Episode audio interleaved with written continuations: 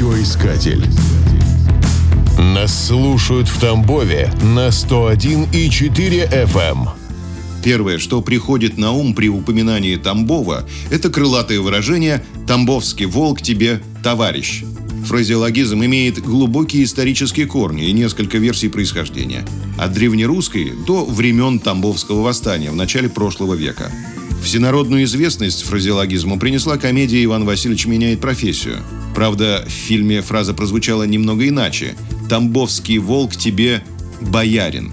Но не только этот эпизод связывает Тамбов с кинематографом.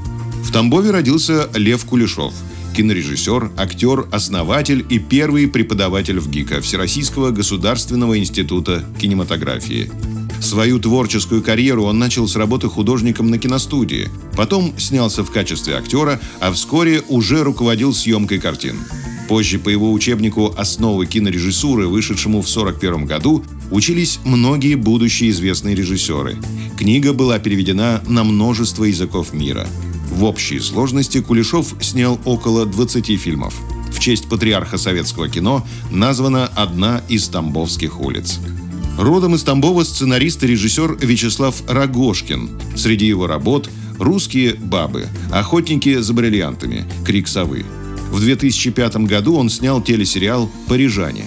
В съемках принимал участие легендарный французский актер Пьер Ришар, а сами съемки проходили в селе Тулиновка, неподалеку от Тамбова. Примечательно, что в картине снимались футболисты московского «Спартака». Они приняли участие в смешной сцене футбольного матча со сборной деревни Париж, который проходил по колено в жидкой грязи. В Тамбове снимали фильм «Судьба человека», в котором Сергей Бондарчук впервые выступил в качестве режиссера. Эпизод прощания с семьей снимали на железнодорожном вокзале. В сцене с беженцами в массовке участвовали местные жители. Ее снимали возле Татарского вала, где сейчас находится автовокзал Тамбов.